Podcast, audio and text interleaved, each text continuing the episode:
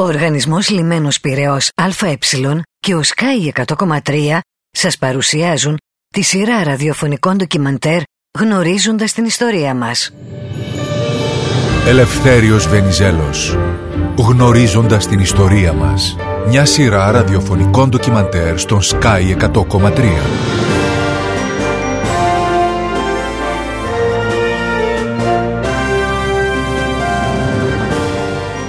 Τίτλος του κεφαλαίου «Οι μεγάλες μεταρρυθμίσεις» στις οποίες προχώρησε ο Ελευθέριος Βενιζέλος. Από τα βιογραφικά στοιχεία διαβάζω τα εξής. Ο Βενιζέλος ταυτίζεται ως επιτοπλίστων με το μεγάλο του έργο της εθνικής αποκατάστασης. Έτσι όμως επισκιάζεται το λαμπρό του έργο της εσωτερικής ανάπλασης και του εξυγχρονισμού της χώρας. Οι απελευθερωτικοί πόλεμοι δεν τον εμπόδισαν να προχωρήσει στις μεγάλες αλλαγές που άλλαξαν τη μοίρα του λαού και οδήγησαν στην ανάπτυξή του. Αναφορικός με την εθνική αποκατάσταση έχουμε ήδη κάνει πολύ μεγάλη αναφορά. Ο Μεσοπόλεμος ήταν για την Ελλάδα, όπως και για την Ευρώπη, περίοδος οδυνηρών δοκιμασιών, δεδομένων των οικονομικών κοινωνικών επιπτώσεων των πολέμων και της μικρασιατικής καταστροφής, αλλά και της πολιτικής αστάθειας και των στρατιωτικών πραξικοπημάτων. Το 1928 επανέρχεται ο Ελευθέριος Βενιζέλος στην πολιτική δράση, όπως είδαμε, γίνεται ξανά πρωθυπουργός. Μολονότι οι συνθήκες είναι δυσμενείς και η ηλικία του προχωρημένη, η περίοδος αυτή που αποτελεί και την τελευταία του ως πρωθυπουργού, υπήρξε η πιο δημιουργική φάση της πολιτικής του σταδιοδρομίας. Η καθιέρωση νέων θεσμών, η εκπαιδευτική και η αγροτική μεταρρύθμιση, η νομοθεσία στους τομείς της εργασίας και της κοινωνικής πρόνοιας, συνέχεια της νομοθεσίας που είχε ξεκινήσει την περίοδο 1910-1914, η πολεοδομική και χωροταξική πολιτική και οι παρεμβάσεις στον τομέα της οικονομίας φέρουν την προσωπική εξυγχρονιστική τους σφαγίδα. Άλλες πρωτοπόρες για την εποχή αλλαγές του που διατηρούνται ακόμη ήταν η απόσπαση από το Υπουργείο Εθνικής Οικονομίας των τομέων της συγκοινωνίας, της γεωργίας και της υγείας. Το 1929 ίδρυσε ανεξάρτητο Υπουργείο Αεροπορίας, ενώ το 1931 ιδρύθηκε η πρώτη ελληνική αεροπορική εταιρεία, η Ελληνική Εταιρεία Εναέριων Συγκοινωνιών. Το 1928 ιδρύθηκε η Τράπεζα της Ελλάδος που έλυσε το ζήτημα του εκδοτικού προνομίου ενώ συστήθηκαν και οι θεσμοί του Ανώτατου Οικονομικού Συμβουλίου καθώς και του Συμβουλίου της Επικρατείας. Στον αγροτικό τομέα έγινε αναδιοργάνωση του Υπουργείου Γεωργίας, ενισχύθηκε η εκπαίδευση και η έρευνα και αναβαθμίστηκαν τα τεχνικά έργα, ενώ τον Ιούνιο του 1929 ιδρύθηκε και η Αγροτική Τράπεζα. Επιπλέον μεγάλη ήταν και η εκπαιδευτική μεταρρύθμιση που σημειώθηκε και αφορούσε σε νέα εκπαιδευτικά προγράμματα, κατασκευή σχολικών κτηρίων και αναβάθμιση στον πανεπιστημιακό τομέα.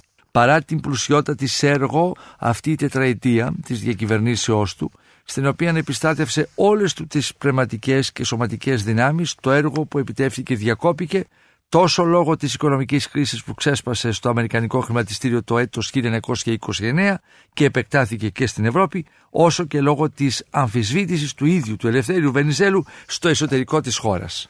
Μαζί μας κυρίες και κύριοι, ο κύριος Θάνος Βερέμης, ομότιμος καθηγητής Πανεπιστημίου Αθηνών. Ο κύριος Νικόλαος Παπαδάκης, Γενικός Διευθυντής του Ιδρύματος Ελευθέριος Βενιζέλος. Ο Ιάκωβος Μιχαηλίδης, επίκουρος καθηγητής στο Αριστοτέλειο Πανεπιστήμιο Θεσσαλονίκης, ο κύριος Χαράλαπος Μελετιάδης, καθηγητής στο Πάντιο Πανεπιστήμιο.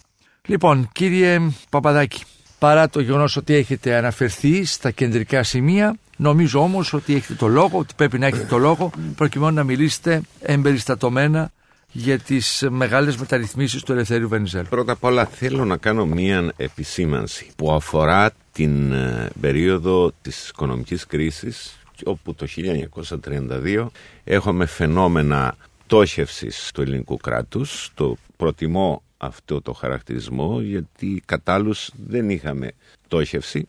Εν πάση περιπτώσει, συμφωνώ με τον κύριο Βερέμι που ανέφερε ότι η Ελλάδα επλήγει λιγότερο από άλλες χώρες. Τα μεγάλα αναπτυξιακά έργα που είχαν ξεκινήσει το 1928 μετά που ανέλαβε τη διακυβέρνηση της χώρας ο Βενζέλος. Έβαλαν ανάχωμα. Έβαλαν ακριβώς ανάχωμα. Εμπόδισαν την πλήρη κατάρρευση της οικονομίας.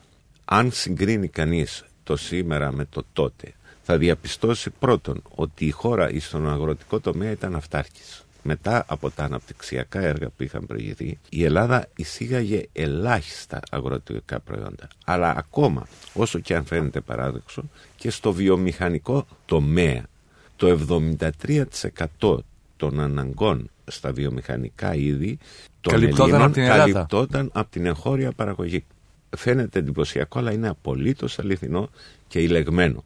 Τότε έχουμε και την ε, ίδρυση σημαντικών βιομηχανιών στον τόπο, όπως είναι η Πυραϊκή Πετραϊκή, όπως είναι η Αγέτ Ηρακλής και άλλοι κλάδοι, οι οποίοι επεβίωσαν μέχρι και τη δεκαετία του 80, όπου αποσταθρώθηκαν ε, λόγω των οικονομικών επιτευγμάτων της περίοδου.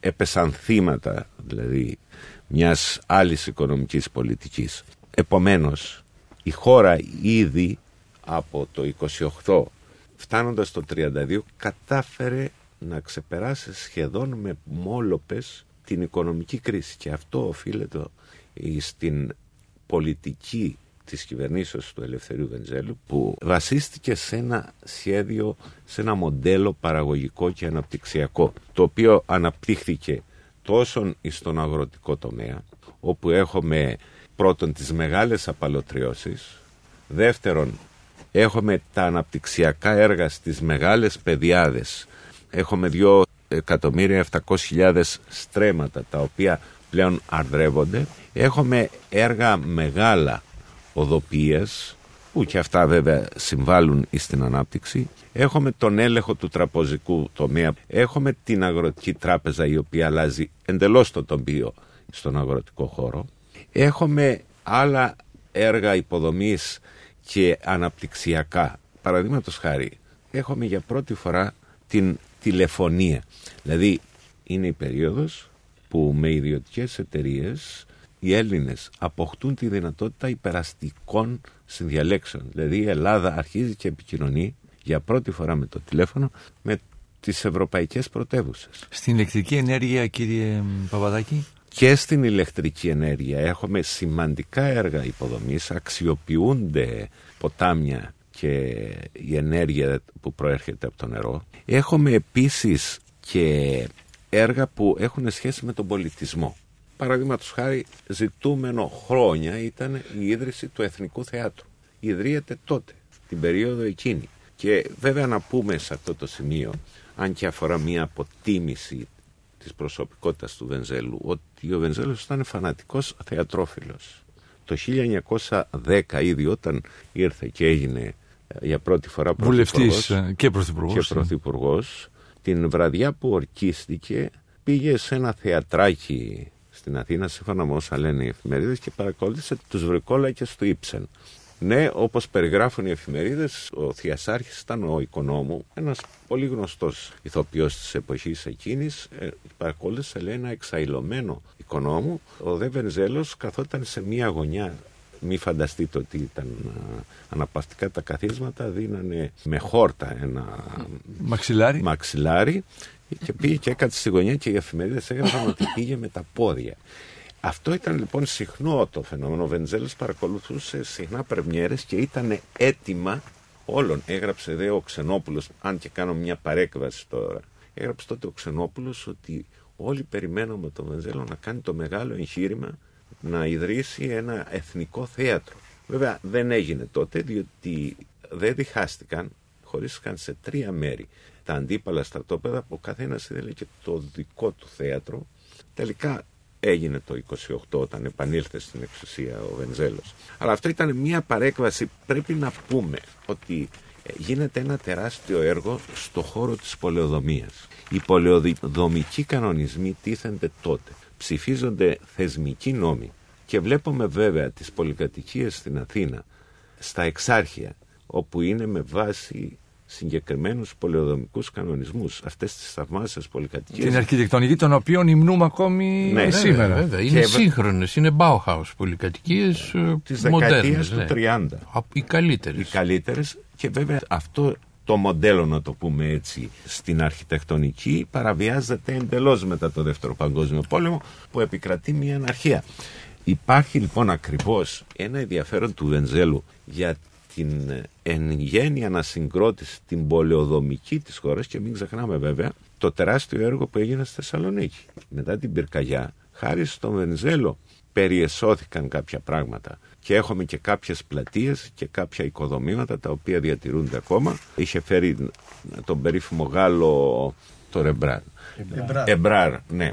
Λοιπόν, ε, είχε φέρει, ο οποίος σχεδίασε την αναμόρφωση της Θεσσαλονίκης. Αλλά δυστυχώς και αυτή έπεσε θύμα των πολυκατοικιών και της ανοικοδόμησης μετά τον εμφύλιο. Βέβαια υπάρχει και μια δικαιολογία από την άποψη Ότι έπρεπε ανάγκες. να στεγαστούν. ότι οι- έπρεπε να στεγαστούν όλοι αυτοί. Πρόσφυγες Αλλά των όχι, αστικών κέντρων. ναι, αλλά όχι σ- το, το Η θέαμα. εσωτερική μετανάστευση έπρεπε Αυτό να εννοούσα, στεγαστεί. ναι, η εσωτερική Έτσι. μετανάστευση. Λοιπόν, να πούμε βέβαια, να προσθέσουμε το έργο, το φράγμα του Μαραθώνα, το οποίο μεν ξεκίνησε το 1926.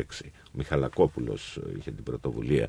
Ολοκληρώθηκε επί Βενιζέλου. Αλλά όχι, όχι, εντάθηκε το έργο και παραδόθηκε το 1930. Δηλαδή είχε γίνει ένα ελάχιστο μέρος του έργου. Και αυτά βέβαια μην φανταστείτε ότι ξαφνικά έβγαλε λεφτά ε, το κράτος. Ήταν δάνεια τα οποία συνήψε ο Βενζέλος αλλά μ, σχεδόν με το μισό επιτόκιο που είχαν επιτύχει οι προηγούμενες κυβερνήσεις. Ήταν και αυτό ένα σπουδαίο επίτευγμα. Να αναφέρομαι ότι εξυγχρονίστηκαν 20 λιμάνια της χώρας μεταξύ των οποίων και το λιμάνι του Πειραιά το οποίο είχε περιέρθει σε πλήρη παρακμή και τότε έγινε και ο οργανισμός λιμένος Πειραιός ο οποίος ανέλαβε την ανασυγκρότηση του μεγάλου λιμανιού της χώρας μας. Υπάρχουν μεγάλα έργα τα οποία η περιγραφή τους ε, απαιτεί θα έλεγα πολλές εκπομπές. Ένα από τα έργα που αφορούν τον εξυγχρονισμό της χώρας είναι και η φορολογική μεταρρύθμιση. Έργο δεν είναι ακριβώς έργο, είναι μια θεσμική ανασυγκρότηση της χώρας στον δημοσιονομικό τομέα και στον φορολογικό. Όταν ήρθε ο Βενζέλος το 1910, ο πλουσιότερος τραπεζίτης της χώρας πλήρωνε φόρο 350 δραχμές το χρόνο. Οι έμεση φόροι ήταν αυτοί που κυριαρχούσαν, επιβάρυναν αφόρητα τα λαϊκά εισοδήματα και βεβαίως και ο Χαρίλαος Τρικούπης τον εξυγχρονισμό και τα δημόσια του έργα τα στήριξε στην έμεση φορολογία. Στην πραγματικότητα δεν υπήρχε άμεση φορολογία. Αυτό το κατήγγειλε ο ίδιος ο Βενζέλος ερχόμενος το 1910 ως στην πλατεία συντάγματος ε, ότι ε, είναι μια μεγάλη αδικία κατά των λαϊκών στρωμάτων και δεσμεύτηκε ότι θα αποκαταστήσει αυτή την αδικία. Αρχίζει λοιπόν μία περίοδος αναμόρφωσης των δημόσιων οικονομικών. Πρώτα απ' όλα το δημόσιο λογιστικό, το γενικό λογιστήριο του κράτους, το ελεκτικό συνέδριο είχαν ατονίσει παντελώς, σαν να μην υπήρχαν. Τι έκανε η πρώτη του πράξη, ήταν να στείλει κάποιους υπαλλήλους του γενικού λογιστηρίου, οι οποίοι είχαν κάνει κάποιες σπουδές οικονομικές, για να τους στείλει για μεταπτυχιακές στο εξωτερικό, αλλά και για εκπαίδευση σε αντίστοιχα λογιστήρια της Γαλλίας και της Ιταλίας. Τότε καθιερώνεται για πρώτη φορά η ταχυδρομική ειδοποίηση των φορολογουμένων. Επίσης, έχουμε την ίδρυση της τελωνιακής αστυνομίας. Αγοράζονται 18 σκάφη τα πρώτα χρόνια της διακυβέρνησης, το 12, και πατάσσεται η λαθρεμπορία και επομένως κερδίζει το υγιές εμπόριο και γενικότερα τα φορολογικά έσοδα αρχίζουν να εμφανίζουν προοδευτικά μια καλύτερη εικόνα. Για πρώτη φορά αρχίζει και πληρώνει ο Έλληνας αστός. Αυτή η πρώτη επιτυχημένη ε, φορολογική πολιτική του Βενζέλου, η οποία είναι περιορισμένης κλίμακας, σταθεροποιεί κάπως την οικονομία. Και επιπλέον συμβαίνει το εξής παράδοξο για τα σημερινά δεδομένα. Ότι μετά από τους δύο Βαλκανικούς πολέμους, που η Ελλάδα διπλασιάζεται, έχει καινούρια χώρες, έχει οικονομικά όχι ανθυρά αλλά βελτιωμένα, εμφανίζει και πλεόνασμα στον τακτικό προϋπολογισμό. Παρά τους δύο Βαλκανικούς πολέμους, παρά τις Παρά τα τεράστιες χρέη που υπάρχουν, τα, παρά τα τις δάνεια. τεράστιες τα πολεμικά. πολεμικές δαπάνες, εμφανίζει πλεόνασμα στον τακτικό προϋπολογισμό. Ο διχασμός διακόπτει αυτήν την δημοσιονομική, να το πω, προσαρμογή σε ένα εξυγχρονιστικό πρότυπο της εποχής και όταν γυρίζει ο Βενζέλος, όταν γυρίζει από τη Θεσσαλονίκη και ενώνει το κράτος και εγκαθίσταται ξανά ως κυβέρνηση στην Αθήνα, το δημόσιο λογιστικό πάλι έχει αποσαθρωθεί. Ξαναρχίζει από την αρχή. Τότε για πρώτη φορά μπαίνει και ένας έλεγχος στις δαπάνες. Δηλαδή, για πρώτη φορά, κυρίως από το 1918, ο Υπουργός Οικονομικών αποκτά ρυθμιστικό ρόλο στον έλεγχο των δαπανών. Μέχρι τότε, ο Υπουργός Επικεφαλής του οποιοδήποτε Υπουργείου αποφάσιζε για τις δαπάνες. Εν αγνία του Υπουργού Οικονομικών. Ναι. Προσπαθεί λοιπόν Μπαίνει να δουλέψει λοιπόν μία η Ελλάδα τάξη. σαν ένα συγκροτημένο κράτος. Ακριβώς. Και τι έχουμε τότε; Εμφανίζει για πρώτη φορά, ψηφίζονται νόμοι το 18 και το 19 για την φορολογία της καθαρής προσόδου, εισάγεται ο φόρος κληρονομιών, ο φόρος δωρεών, φόρος αυτόματης υπερτιμήσης της ακίνητης ιδιοκτησίας και ταυτόχρονα μπαίνει και ένας φόρος, ο οποίος βέβαια ξεσήκωσε θύελα διαμαρτυριών, φόρος στα κέρδη του πολέμου. Βρισκόμαστε στο τέλος του πρώτου παγκοσμίου πολέμου και φορολογούνται μέχρι και 50% επί των κερδών οι εφοπλιστές, επιχειρηματίες και έμποροι οι οποίοι απεκόμισαν κέρδη από τον πόλεμο. Η Ελλάδα έχει αισθητά βελτιωμένα τα οικονομικά της και έτσι το 1919 καθιερώνεται για πρώτη φορά το δώρο των Χριστουγέννων και το δώρο του Πάσχα. Αυτή είναι η εικόνα στο τέλος της δεκαετίας του 10, αρχές του 20. Επιπλέον δε το γενικότερο επενδυτικό κλίμα που έχει δημιουργηθεί λόγω της παρουσίας της Ελλάδας στην Ανατολική Θράκη και στη Μικρά Ασία είναι αρκετά ευνοϊκό. Μέχρι και αυτοκινητοβιομηχανία είχε αρχίσει να χτίζεται στην Ελλάδα. Ο νόμος για τις ανώνυμες εταιρείες που ψηφίζεται το 20 αλλάζει άρδιν το επενδυτικό κλίμα. Με βάση αυτό το νόμο δημιουργούνται 16 Δηλαδή τράπεζες γίνεται τόπος υποδοχής. υποδοχής Μάλιστα. ακριβώς και ήδη εκκρεμούσαν στις παραμονές της ήττας του Βενζέλου αιτήσεις για τρία μεγάλα ναυπηγεία τα οποία θα εκάλυπταν τις ανάγκες για ναυπηγείς πλέον για ολόκληρη την Ανατολική Μεσόγειο. Αποτέλεσμα Εκεί μιας- μιας πολιτικής η Εξυγχρονισμού. οποία- ακριβώς η οποία είχε αρχή και τέλος εκπαίδευσης και δημιουργίας έμπειρων στελεχών ένας από αυτούς ήταν ο Μαντζαβίνος ο μετέπειτα διοικητής της Τραπέζης Ελλάδος ο οποίος άφησε εποχή για τα νομοσχέδια που εισήγαγε παρότι δεν υπήρξε ποτέ ενεργός πολιτικός ήταν όμως ένα από τα ικανότερα στελέχη που ανέδειξε η εποχή Βενζέλου απόδειξε ότι τον κράτησαν και οι κυβερνήσεις οι αντιβενζελικές σε περίοπτες και κέρυες θέσεις. Εκεί λοιπόν σταματάει στο 20 η εξυγίαση των οικονομικών, η φορολόγηση, ο εξυγχρονισμός, ο γενικότερος στα δημόσια οικονομικά και μεσολαβεί η μικρασιατική καταστροφή. Έχουμε πλέον μια κατάρρευση της οικονομίας της χώρας και όταν το 28 επανέρχεται ξαναρχίζει πάλι από την αρχή. Ναι. Συνεπώς, αυτό που καταλαβαίνουμε, κύριε Παπαδάκη, είναι ότι δεν έχουμε μόνο την διακυβέρνηση στο καθαρός αμυγός πολιτικός σκέλος ή στα εθνικά θέματα. Ο Ελευθέριος Βενιζέλος δίνει την ανάλογη σημασία και στις υποδομές της χώρας για να μπορέσει να στήσει μία βιομηχανία, κύριε Βερέμι. Μία οικονομία, μάλλον, και ακόμη, ακόμη, ακόμη και έμφαση και στη βιομηχανία. Θα έλεγα αυτό που είπε πριν στην προηγούμενη εκπομπή ο Ευάντης ο Χατζηβασιλείου ότι ίσως η αποτυχία του δεν συμφωνώ ότι ήταν στον οικονομικό τομέα, αντίθετα νομίζω στον οικονομικό τομέα τα πήγε καλά ο Βενιζέλος γενικά, ήταν στον πολιτικό τομέα. Δεν κατάφερε να ξεμπλέξει το κακό που προκύπτει για την ελληνική πολιτική από το διχασμό και από την επέμβαση του στρατού στην πολιτική που είναι και αυτό απότοκος του διχασμού. Δηλαδή η συνήθεια των αξιωματικών να μπαίνουν στα πολιτικά και η λάσκα που τους έδωσαν οι πολιτικοί σε αυτό το τομέα δημιουργεί πλέον μία υποβάθμιση του Κοινοβουλίου διότι έχουμε αυτά τα πολλά κινήματα, μερικά πιο σοβαρά από άλλα, στο πούμε έτσι, αλλά η συνήθεια αυτή των αξιωματικών να εμπλέκονται στην πολιτική με κομματικά κριτήρια ως επιτοπλίστων. Και επίσης η διχόνοια που επικρατεί μεταξύ των Βενιζελικών πια, δεν φτάνει ο διχασμός, είναι και η διχόνοια μεταξύ των Βενιζελικών που βλέπουμε στο τελευταίο στάδιο από το 28 στο 32 Για την νομή της εξουσίας, κύριε Βερέμι. για την ομή του κόμματος.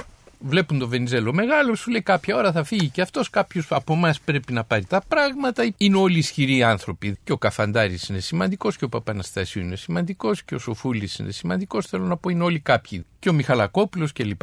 Και εκεί αρχίζει λίγο να χαλάει το πράγμα. Αντιπαλότητες μέσα στο κόμμα. Δεν είναι πια αυτοί μέσα στο κόμμα των φιλελευθέρων. Φτιάχνουν τα δικά τους κόμματα ο καθένας. Και αυτό όλο το η έλλειψη συνοχής αφενός και η ανοχή για τις επεμβάσεις τις στρατιωτικές δημιουργούν ένα κακό πολιτικό κλίμα. Και αυτό οδηγεί μαζί βέβαια με τις ευρωπαϊκές εξελίξεις οι οποίες είναι ελάχιστα φιλικές προς τον κοινοβουλευτισμό δηλαδή έχουμε το φασισμό στην Ιταλία από το 20 το ναζισμό στη Γερμανία επί Χίτλερ λέω που οδηγούμαστε τι οδηγεί την κατάσταση στην έκπτωση του κοινοβουλευτισμού. Την Ισπανία καλά μετά σε εμφύλιο αργότερα. Την Πορτογαλία επί δεν ξέρω πόσα χρόνια υποκαθεστώς δικτατορίας. Και με εξαίρεση τη Βρετανία όλες οι χώρες παραπέουν. Ακόμα και η Γαλλία έχει εσωτερικές ανομαλίες πολλές. Ανεμικές δημοκρατίες Ανεμικές προβληματικές δημοκρατίες Σοβιετική Ένωση βέβαια ολοκληρωτικό σύστημα κλπ. Λοιπόν η Ελλάδα βέβαια δεν μπόρεσε να αντέξει όλα αυτά και αρχίζει η δημοκρατία της λίγο κοινοβουλευτισμός της να παραπέει για να οδηγηθεί στη δικτατορία μεταξά. Ναι. Οι περίοδοι όπου κυβερνάει ως Πρωθυπουργός ο Ελευθέριος Βενιζέλος από την πλευρά της ποιοτικής αξιολόγησης της δημοκρατίας, πού μπορούμε να τις κατατάξουμε, είναι καλές φάσεις; Αναμφίβολο ο Βενιζέλος είναι δημοκράτης, πιστεύει στη δημοκρατία, δεν υπάρχει αμφιβολία γι' αυτό. Αλλά ο διχασμός τον οδηγεί σε μια πράξη μη νόμιμη ας το πούμε έτσι αλλά απαραίτητη κακά τα ψέματα το κίνημα του 16 στη Θεσσαλονίκη και μετά πάλι η τελευταία του αναλαμπή κακή όμως είναι το κίνημα του 35 στο οποίο μπορεί να μην είναι ο μοναδικός υπεύθυνος, αλλά ασφαλώς το επικρότησε. Αυτά λίγο χαλάνε τη διάρκεια της δημοκρατικής του παρουσίας στην ελληνική πολιτική οι επιδόσεις της δημοκρατίας στην περίοδο που κυβερνά ο Ελευθέριος Βενιζέλος ποιες είναι κύριε Ευερέμι σε επίπεδο ε. οικονομίας και συγκρότησης κοινωνίας; Δηλαδή θέλω να κάνουμε μια αξιολόγηση των όσων είπε ο κύριος Παπαδάκης. Θα έλεγα ότι η καλύτερη του εποχή και από πλευράς δημοκρατικού συστήματος είναι η περίοδος 10-14 αυτή είναι η μεγάλη μεγάλη μεγάλη εποχή του Βενιζέλου. 28 με 32 ναι μεν πράγματι έχει δίκιο ο κύριος Παπαδάκης κάνει πολλές μεταρρυθμίσεις και οικονομικές και εκπαιδευτικές και άλλες αλλά σοβεί πρώτον ο διχασμός πάλι, επανέρχεται ο διχασμός και αυτό δεν βοηθάει την δημοκρατική ας πούμε λειτουργία του πολιτεύματος γιατί είναι τα πνεύματα οξυμένα. Γίνεται και μια απόπειρα δολοφονίας, η δεύτερη απόπειρα εναντίον του Βενιζέλου η οποία και αυτή τον αναστατώνει πάρα πολύ. Και από έναν λίσταρχο μάλιστα, Καραθανάση. και επίση. Επικεφαλής της αστυνομίας. Ε, ναι, με τον ε, επικεφαλής της αστυνομίας. Πολυχρονόπουλο. Τον Πολυχρονόπουλο, πολύ σωστά. Υπάρχει όμως και πλέον η αίσθηση του Βενιζέλου ότι τον κυνηγούν. Και νομίζω αυτό τον οδηγεί μετά στο κίνημα του 35. Ωραία. Αυτά θα, τα δούμε ε, αναλυτικά τα δεδομένα. Θα ήθελα προηγουμένως, κύριε Μελετιάδη, εσείς να πάρετε το λόγο τώρα για να δούμε την εκπαιδευτική μεταρρύθμιση. Τι έκανες σε αυτό το πεδίο ο Ελευθέριος Βενιζέλος; Πολλά και τα περισσότερα, αν όχι όλα, με την προσωπική τους σφραγίδα. Αυτό είναι πολύ κρίσιμο να το πω από την αρχή.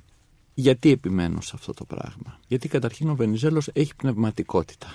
Είναι άνθρωπος που διανοείται, έχει λόγια συγκρότηση και παρακολουθεί. Δεν είναι μόνο το θέατρο που έλεγε προηγουμένως ο κύριος Παπαδάκης και λογοτεχνία παρακολουθεί και περιοδικά παρακολουθεί και βιβλία διαβάζει κλπ. κλπ. Είναι ένας άνθρωπος που πραγματικά η συμπεριφορά του εκτός της πολιτικής έχει λόγια χαρακτηριστικά. Ναι. Είναι υψηλή στάθμιση πολιτική εκείνης της εποχής. Ναι, η αλήθεια δηλαδή είναι πρέπει να ψάξεις για να βρεις κάποιον αγράμματο ή ελάχιστα διαβασμένο. Οι περισσότεροι ο Γόντικας δεν είναι ένας Θα σας πω ένα εμπειρικό δεδομένο. Κοιτάζοντας ας πούμε τις αγορεύσεις που γίνονται και τις παρεμβάσεις που γίνονται ας πούμε στην ε, συζήτηση για το γλωσσικό ζήτημα το 1911. Δεν συναντάς μεγάλους ρήτορες.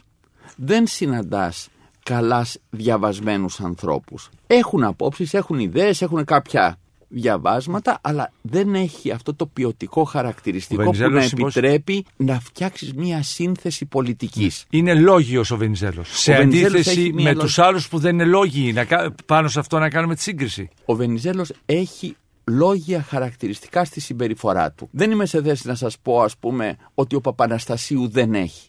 Έχει επίσης και εκείνος. Δεν είμαι σε θέση να πω ότι ο Γόντικας δεν έχει. Έχει επίσης και εκείνος. Όμως η φτιαξιά του Βενιζέλου είναι Κώδικας, τέτοια. βέβαια ήταν και αυτός στο κόμμα των Ναι, ναι, ναι, δεν φιλελευθέρων. έχει σημασία. Ναι.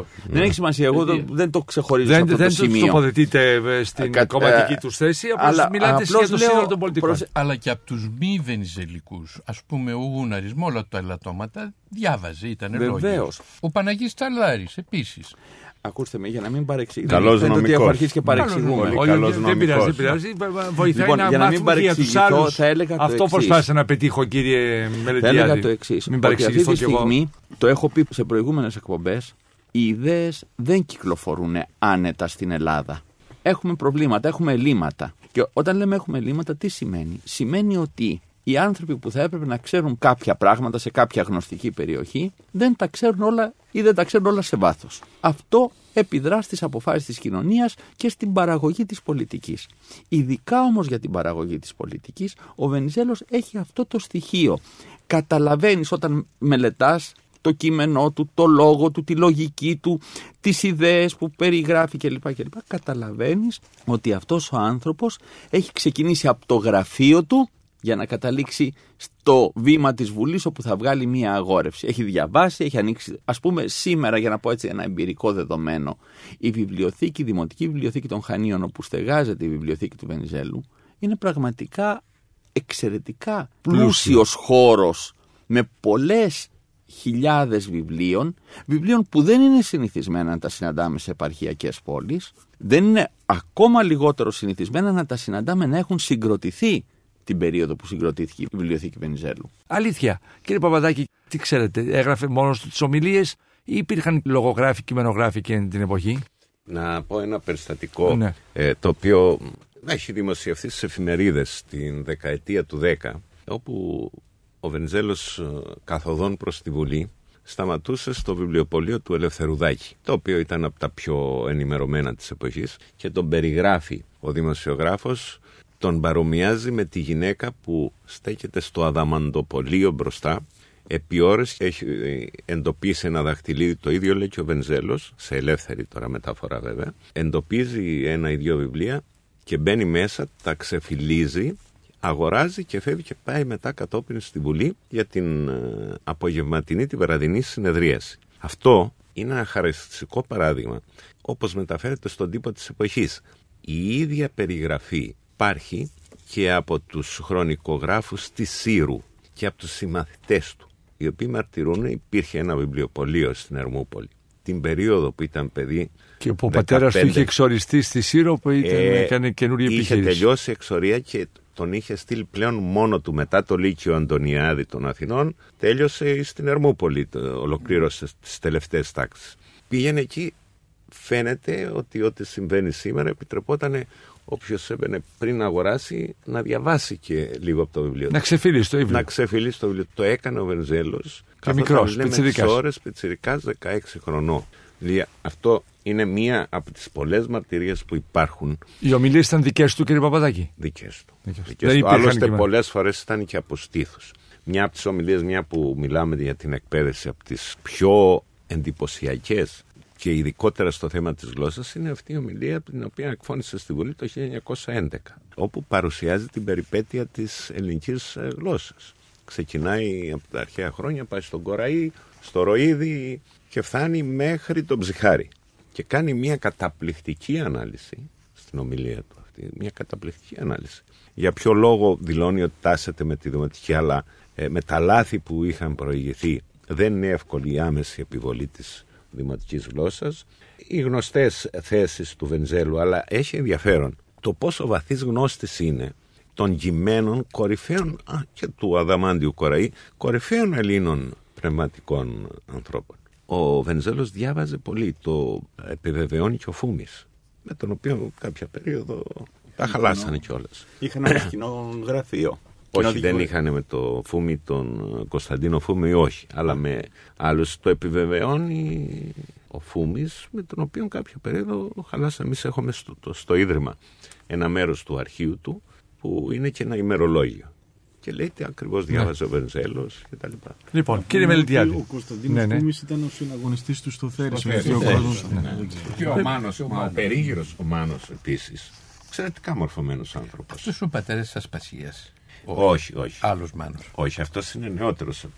Α, περίπου της ίδιας ηλικίας, αλλά είναι άλλος αυτός. Κωνσταντίνος Μάνο ήταν ο καθηγητής ε, για ένα διάστημα της ε, βασίλισσας της ε, Αυστρο-Ουγγαρίας, της Σύση. Εκείνος ήταν ο Χριστομάνος. Μα έκανε και ο Κωνσταντίνος Μάνο Α, και για, ο για Κωνσταντίνος. ελάχιστους μήνες. Α, καλά. Ναι, η Μάνου που είπατε είναι η σύζυγος του Αλέξανδρου. Του Αλέξανδρου. Τον οποίο τον άκουσε ο Πίθηκος και πέθανε. Πέθανε. Κύριε Λοιπόν. Μελτιάδη, γυρίζουμε στην εκπαιδευτική μεταρρύθμιση του Ελευθέρου Βενιζέλου. Οι σημαντικές ημερομηνίες για τις παρεμβάσεις του Βενιζέλου σε θέματα της εκπαίδευσης είναι η πρώτη το 1899 κατά τη συνταγματική συζήτηση του συντάγματος της κριτικής πολιτείας, της αυτόνομης πολιτείας, όπου εκεί μιλάει για μια ελεύθερη εκπαίδευση σύμφωνα με το αμερικάνικο πρότυπο, το οποίο παίρνει από τα βιβλία του Θεόδωρου Φλογαΐτη. Μετά με τον ερχομό του στην Ελλάδα. Το 1911 η τοποθέτησή του για το γλωσσικό ζήτημα, για αυτήν δεν θα μιλήσω, πρόσφατα δημοσίευσα μια ειδική μελέτη για την αγόρευση του Βενιζέλου στο Ίδρυμα της Βουλής για τη Δημοκρατία και επομένως παρέλκει τώρα να μιλήσω για αυτό ειδικότερα. Και πάμε στις κατεξοχήν εκπαιδευτικές του πρωτοβουλίες το 1913 όπου έχουμε την πρώτη απόπειρα εκπαιδευτικής μεταρρύθμισης. Το 1917 στην επαναστατική κυβέρνηση στην αρχή της Θεσσαλονίκης και μετά στην Αθήνα όπου έχουμε την καθιέρωση της δημοτικής γλώσσας. Και η τρίτη χρονολογία είναι το 1929-1930 με υπουργεία δύο προσώπων πολύ σημαντικών του Κωνσταντίνου Γόντικα στην αρχή και του Γεωργίου Παπανδρέου στη συνέχεια στο Υπουργείο Παιδείας όπου έχουμε και την πιο διαρκή αν θέλετε παρέμβαση της βενιζελικής εκπαιδευτικής πολιτικής μέσα στην ελληνική εκπαίδευση διότι οι συνέπειες της εκπαιδευτικής μεταρρύθμισης του 1929 ανοιχνεύονται σχεδόν μέχρι και τη μεταρρύθμιση του Γεωργίου Παπανδρέου του 1963-64. Σας έδωσα λοιπόν τις τρεις βασικές χρονολογίες της εμπλοκής του Βενιζέλ στα εκπαιδευτικά μας πράγματα. Στην πρώτη μεταρρύθμιση του 1913 έχουμε την προβολή του αιτήματος για την καθιέρωση του εξάχρονου δημοτικού σχολείου, το οποίο θα είναι υποχρεωτικό και θα είναι για όλα τα Ελληνόπουλα, ενός εκπαιδευτικού μορφώματος, το οποίο κοιτάζει να συνερέσει τις δύο εκπαιδευτικές παραδόσεις, δηλαδή την παλιά εκπαιδευτική παράδοση του ελληνικού κράτους και την εκπαιδευτική παράδοση των ελληνικών κοινοτήτων της Οθωμανικής Αυτοκρατορίας. Ο υπουργός αυτής της μεταρρύθμισης είναι ο Τσιριμόκος. Βασίστηκε στις αντιλήψεις που διατυπώνει τότε ένας μικρασιάτης κυρίως εκπαιδευτικός, ένας Μυρνιός, ο Δημήτρης Γλινός, ο οποίος εμφανίζεται και ο συγγραφέας, δεν είναι όμως απολύτως ο συγγραφέας, αλλά εμφανίζεται ως ο συγγραφέας των εισηγητικών εκθέσεων των εκπαιδευτικών νομοσχεδίων του 1913. Η μεταρρύθμιση του 2013 παρουσιάζει ένα περίγραμμα οργανωτικό θα έλεγε κανείς της εκπαίδευσης με εμφανή την φιλελεύθερη, αστική και εξυγχρονιστική αντίληψη για τα εκπαιδευτικά πράγματα. Τους χαρακτηρισμούς τους έβαλα με τη σειρά. Πρώτα είναι φιλελεύθερη, μετά είναι αστική και μετά είναι εξυγχρονιστική. Και υποδηλώνει- Όχι ανάποδα.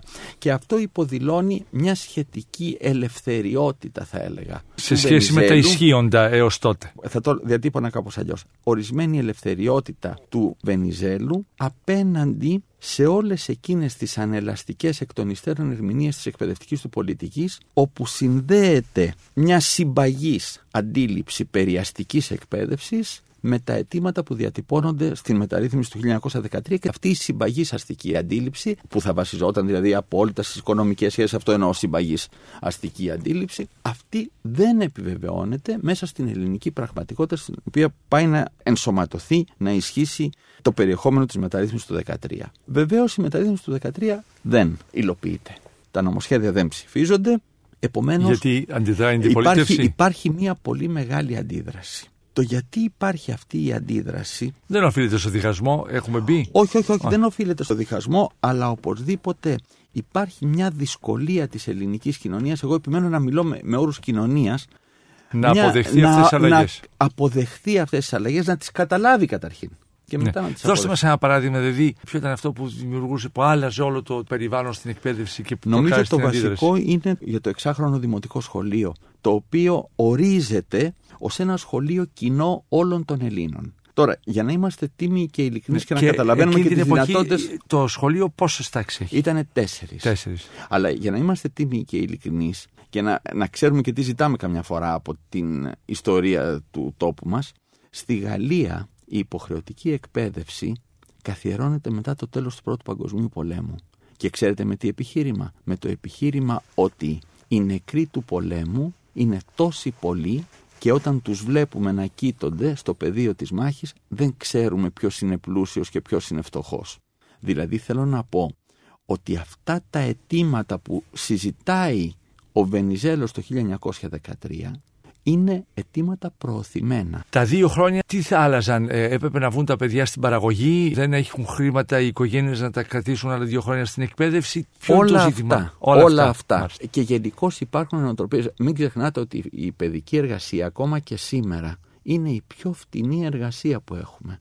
Ναι. Πόσο μάλλον τότε. Είναι περίπου, δηλαδή, αν δούμε το τι σημαίνει σήμερα σε ορισμένες χώρες, ας πούμε στο Πακιστάν ή δεν ξέρω που αλλού, που έχουμε έτσι εκτεταμένη Παιδική ε, εργασία. παιδική εργασία, καταλαβαίνετε ότι αυτό το πράγμα είναι πολύ παλιό και πολύ βαθύ. Δηλαδή, θα μπορούσα να σας πω και αρχαιοελληνικά παραδείγματα ακόμα τέτοιας παιδικής εργασίας. Έχουμε, ας πούμε, στα εργαστήρια των κεραμοποιών, είναι εκτεταμένη η συμμετοχή των νεότερων μελών της οικογένειας σε αυτή την εργασία, η οποία είναι δύσκολη, δεν είναι εύκολη. Παρά τους αυστηρούς νόμους, βέβαια, τότε για την εκμετάλλευση της παιδικής και της γυναικείας εργασίας. Για Ναι. πρώτη φορά έχουμε την παρέμβαση του κράτους. Ξέρετε, η καθιέρωση της υποχρεωτικής καθολικής εκπαίδευσης και δωρεάν διατυπώνεται για πρώτη φορά στα συνταγματικά κείμενα του Ρήγα. Και στα επαναστατικά συνταγματικά κείμενα έχουμε και την καθιέρωσή της α, με έναν πιο επίσημο τρόπο. Ωστόσο, όλος ο 19ος αιώνας και για να μην πω και ο 20ος στις μέρες μας, έχει στοιχεία μιας προσπάθειας αυτό το πράγμα να γίνει πραγματικότητα. Και σήμερα ακόμα που μιλάμε υπάρχουν παιδιά που δεν φοιτούν στο δημοτικό σχολείο. Αυτή τη στιγμή που μιλάμε στη χώρα μας και όχι μόνο στη χώρα μας και στη Γαλλία μπορώ να σας πω, εκεί στις παρυφές των Πυρηναίων υπάρχουν παιδιά που διαφεύγουν της υποχρεωτικής εκπαίδευσης. Λοιπόν, το 1917 ο δεύτερος σταθμός είναι η καθιέρωση της ε, δημοτικής γλώσσας για το σχολείο. Αυτό είναι ένα αίτημα που προβάλλεται και από τους ε, εκπαιδευτικούς δημοτικιστές, δηλαδή από τους ανθρώπους που ενδιαφέρονται για την κατήσχηση της δημοτικής γλώσσας στην εκπαίδευση, αλλά είναι και ένα αίτημα που συνειδητοποιείται και από πολιτικούς. Σας έλεγα ότι έχουμε επιστολή του Ανδρέα Μιχαλακόπουλου προς τον Βενιζέλο που του λέει κοίταξε δύο πράγματα. Μεταρρύθμισε την εκκλησία και δεύτερον μεταρρύθμισε τη δημοτική εκπαίδευση. Πάμε στην τρίτη μεταρρύθμιση που είναι εν τέλει η πιο σημαντική.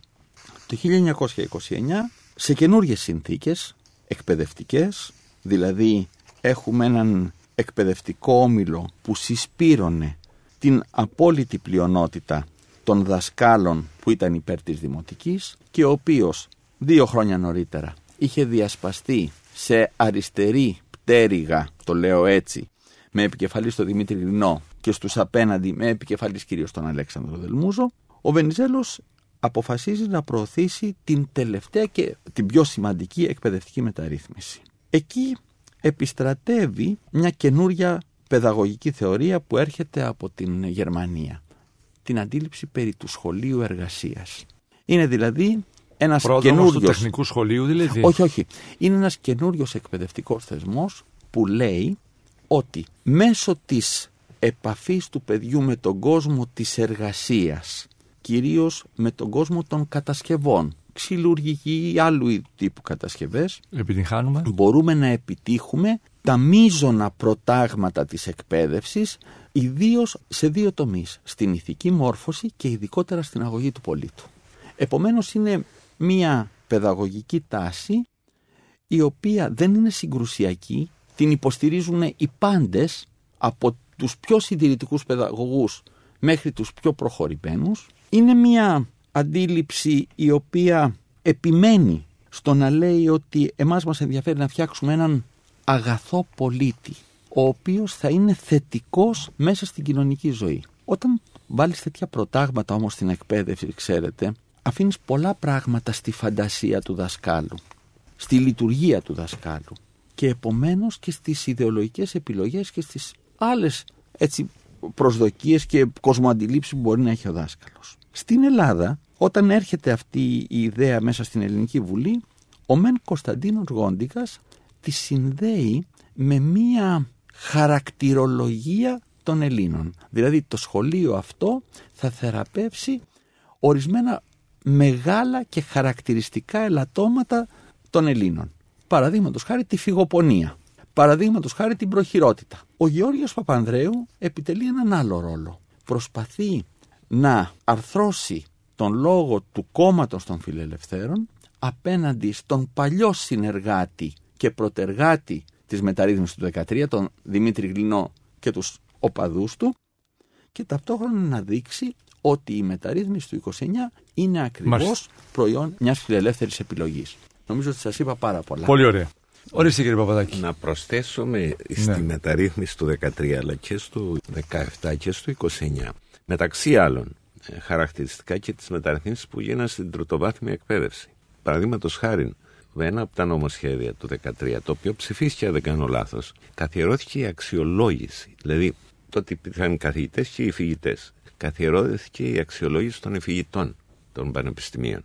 Απολύθηκαν όλοι οι ενεργοί εφηγητέ και εν συνεχεία λαμβάνονται υπόψη οι υποψήφοι που έχουν κάνει μεταπτυχιακές σπουδές κτλ. Υπήρξε δηλαδή μία αλλαγή πολύ σημαντική στο πανεπιστήμιο. Επιπλέον να προσθέσουμε ότι το Πολυτεχνείο έγινε ανώτατο εκπαιδευτικό ίδρυμα το 2014.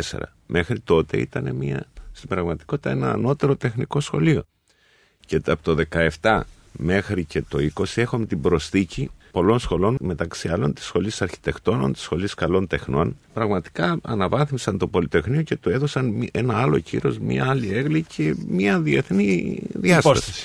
Μεταξύ άλλων. ε, Πρόχειρα τώρα τα Πολύ αναφέρει ωραία. αυτά. Κύριε Μιχαηλίδη. Ναι, να προσθέσω κάποια πράγματα έτσι για να δείξουμε και την ε, φιλοσοφία του ανθρώπου. Ο Βενιζέλος ακούστηκε ήταν ο παδός του αστικού κοινοβουλευτισμού και υπάρχουν αρκετές άλλες πρωτοβουλίες του που φανερώνουν τη σκέψη του προς την εμπέδωση αυτού του κοινοβουλευτισμού αλλά και γενικότερα της αστικής δημοκρατίας. Θα σας πω, ας πούμε, παραδείγματος χάρη, τι έλεγε για την σημασία των κοινωνικών ασφαλίσεων. Πράγματα πρωτοποριακά για την εποχή. Μιλούσε το 1930 σε Έλληνες δημοσιογράφους και απίφθινε έκκληση και προς τις δύο πλευρές. Και προς την εργοδοτική τάξη και προς τους εργάτες. Μην ξεχνούμε ότι υπάρχει μια συντηρητικοποίησή του με τα δεδομένα της εποχής. Έχει αναδυθεί ο κίνδυνος του κομμουνισμού όπως τον προσέγγιζαν οι άνθρωποι της εποχής. Έτσι, αν παρεξηγηθούμε, πολλοί τουλάχιστον και ο, ο ίδιος προσπαθεί να κινηθεί μέσα σε αυτόν τον χώρο. Λέει λοιπόν να μην λησμονούν οι εργοδότες ότι και οι εργάτες είναι άνθρωποι και μάλιστα το υγιέστερο μέρος της κοινωνίας εφόσον όμως δεν παρασύρονται και αυτοί από τους δημαγωγούς. Και λέει εκεί μέσα χαρακτηριστικά σε κάποιο άλλο απόσπασμά του υποστηρίζοντας το δικαίωμα της απεργίας βεβαίως θα πρέπει να ξέρουμε ότι η εργασία α, θα πρέπει να αμείβεται αλλά ταυτόχρονα θα πρέπει να βοηθήσουμε και τους εργάτες διαβάζω ακριβώς να αποσπάσουμε τους εργάτες από τα όνυχας των εκμεταλλευθών οι οποίοι ενεδρεύουν ανάμεσά τους. Ήταν δηλαδή μιλούσε για τους εργατοπατέρες και αυτούς που από τότε άρχισαν να σταδιαδρομούν στο χώρο στο ίδιο πλαίσιο μπορούμε να πούμε κινούνται και οι προσπάθειές του για να αναμορφώσει, να εμφυσίσει ένα πνεύμα στη δημόσια υπηρεσία.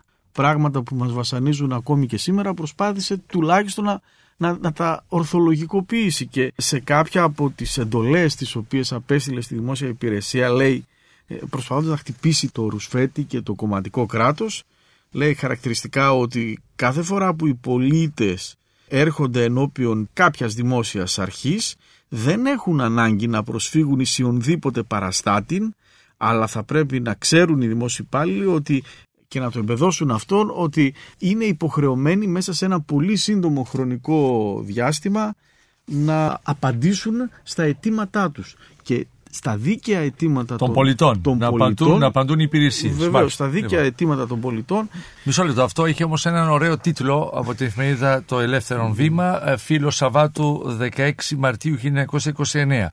Ο κύριος Βενιζέρος προς τα δημόσιας υπηρεσίας είναι ο υπέρτιτλος. Οφείλουν να κινούνται με ταχύτητα και ζήλων. Οι δημόσιες υπηρεσίες δηλαδή. Είμαστε στο 1929. Η νοθρότης των υπηρεσιών δημόσιον αδίκημα. Και σας διαβάζω τους τίτλους της εφημερίδας.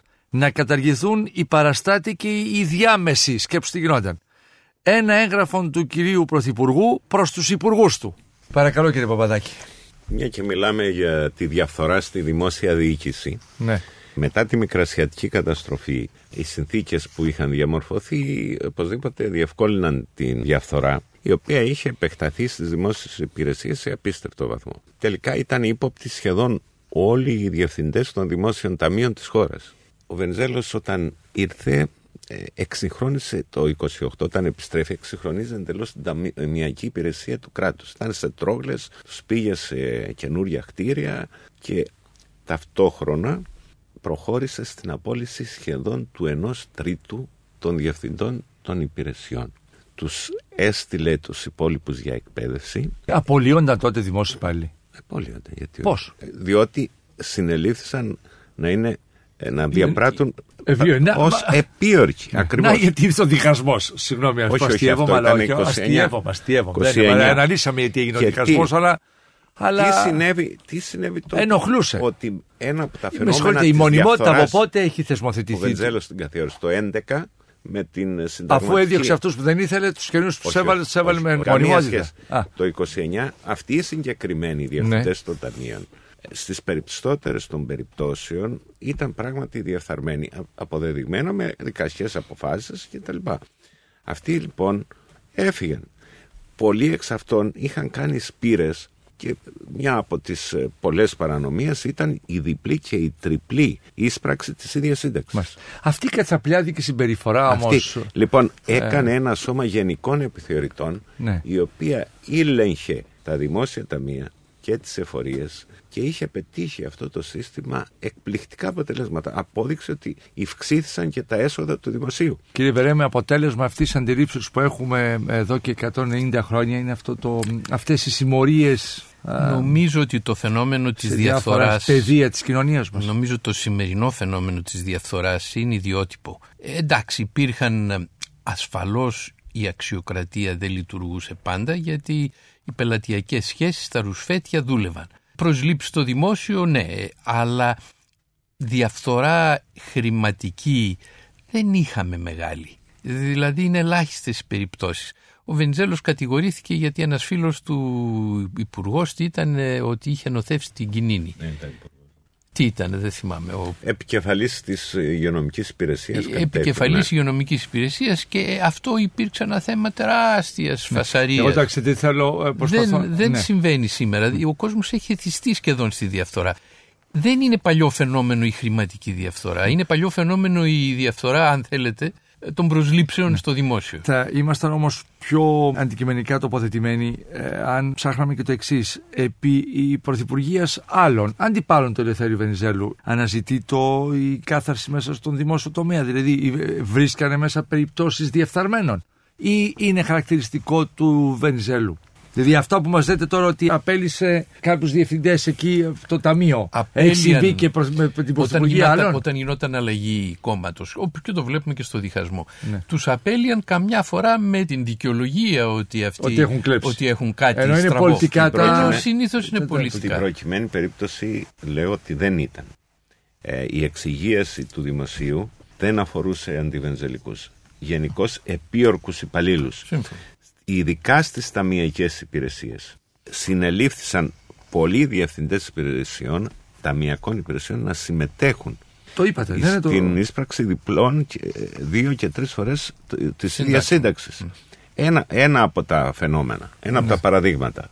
Και να συμπληρώσουμε ίσως κάτι και πώς προσέγγιζε το, το ζήτημα της ισότητας. Δεν είναι κατοχυρωμένη νομικά α, τότε η ισότητα. Σε λόγο του πάλι σε συνεδρίαση της ε, Βουλής προσπάθησε πρώτον να κατοχυρώσει την ισότητα όσον αφορά το αστικό δίκαιο και προχώρησε σε κάποιες νομοθετικές ε, ρυθμίσεις. Σύμφωνα με την αστική νομοθεσία, όταν παραδείγματος χάρη γινόταν ένα συμβόλαιο ιδιωτικής φύσης, οι μάρτυρες έπρεπε να είναι άνδρες. Αυτό το πράγμα καταργήθηκε με δική του πρωτοβουλία.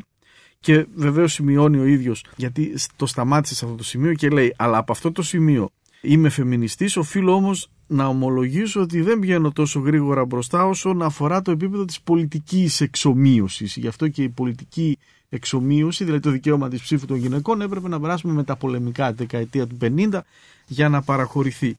Και ένα τελευταίο... Θα μου επιτρέψετε εδώ κάτι σας παρακαλώ. Ναι.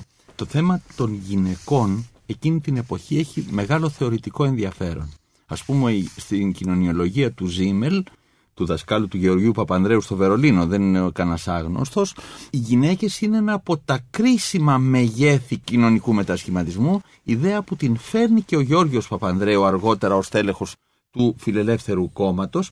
Και αυτές εδώ οι κινήσεις έχουν την αξία τους όχι συγκνόμενες σε σχέση με σήμερα αλλά δίνοντας μια διαφορετική εικόνα της θέσης της γυναίκας μέσα στην ελληνική κοινωνία στην σε σύγκριση με τις διπλανές μας κοινωνίες όπου οι γυναίκες ακόμα και σήμερα ας πούμε είναι συζητήσιμη η δημόσια παρουσία τους. Πόσο μάλλον το ότι είναι κουκουλωμένες οι φουκαριάρες κύριε Μελτιάδη. Ναι. Και ένα τελευταίο ζήτημα προσπαθώντας να ενισχύσει τον αστικό κοινοβουλευτισμό ήρθε προς συζήτηση στο Κοινοβούλιο στη διάρκεια του 1929 ένα νομοσχέδιο στο οποίο ο Βενιζέλος αγορεύοντας είπε δεν παρακολύουμε σε καμία περίπτωση την ελεύθερη ανταλλαγή απόψεων είτε είναι νεωτερικές ιδέες είτε φιλελεύθερες είτε ακόμη και αριστερίζοντες. Ωστόσο δεν πρόκειται να επιτρέψουμε ποτέ την επιβολή τέτοιου είδους ιδεών με βίαιο τρόπο. Ήταν μέσα στο πλαίσιο της προστασίας ακριβώς του κοινοβουλευτισμού όπως υπήρχε μέσα στο Μεσοπόλεμο. Επέτρεψε την ελεύθερη διακίνηση ιδεών αλλά όχι σε τέτοιο σημείο ώστε να υπονομεύσει ας πούμε τον κοινοβουλευτισμό.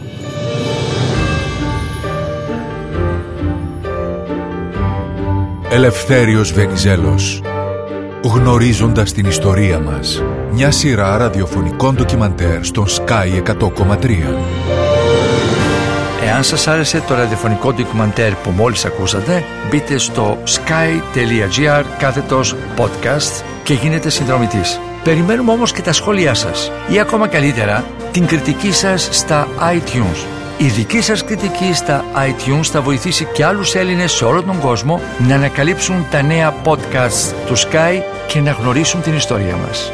Γνωρίζοντας την ιστορία μας, Ελευθέριος Βενιζέλος, με την επιστημονική επιμέλεια του Θάνου Βερέμι, ομότιμου καθηγητή του Πανεπιστημίου Αθηνών και του Ιάκωβου Μιχαηλίδη, επίκουρου καθηγητή του Αριστοτελείου Πανεπιστημίου Θεσσαλονίκης. Για την εκπομπή συνεργάστηκαν Παρουσίαση Άρης Πορτοσάλτε Παραγωγή Τζένι Πουπουλίδου Επιμέλεια εκπομπής Κωνσταντίνα Βαρσάμι Η τεχνική επεξεργασία έγινε από τους ηχολήπτες του Sky 100,3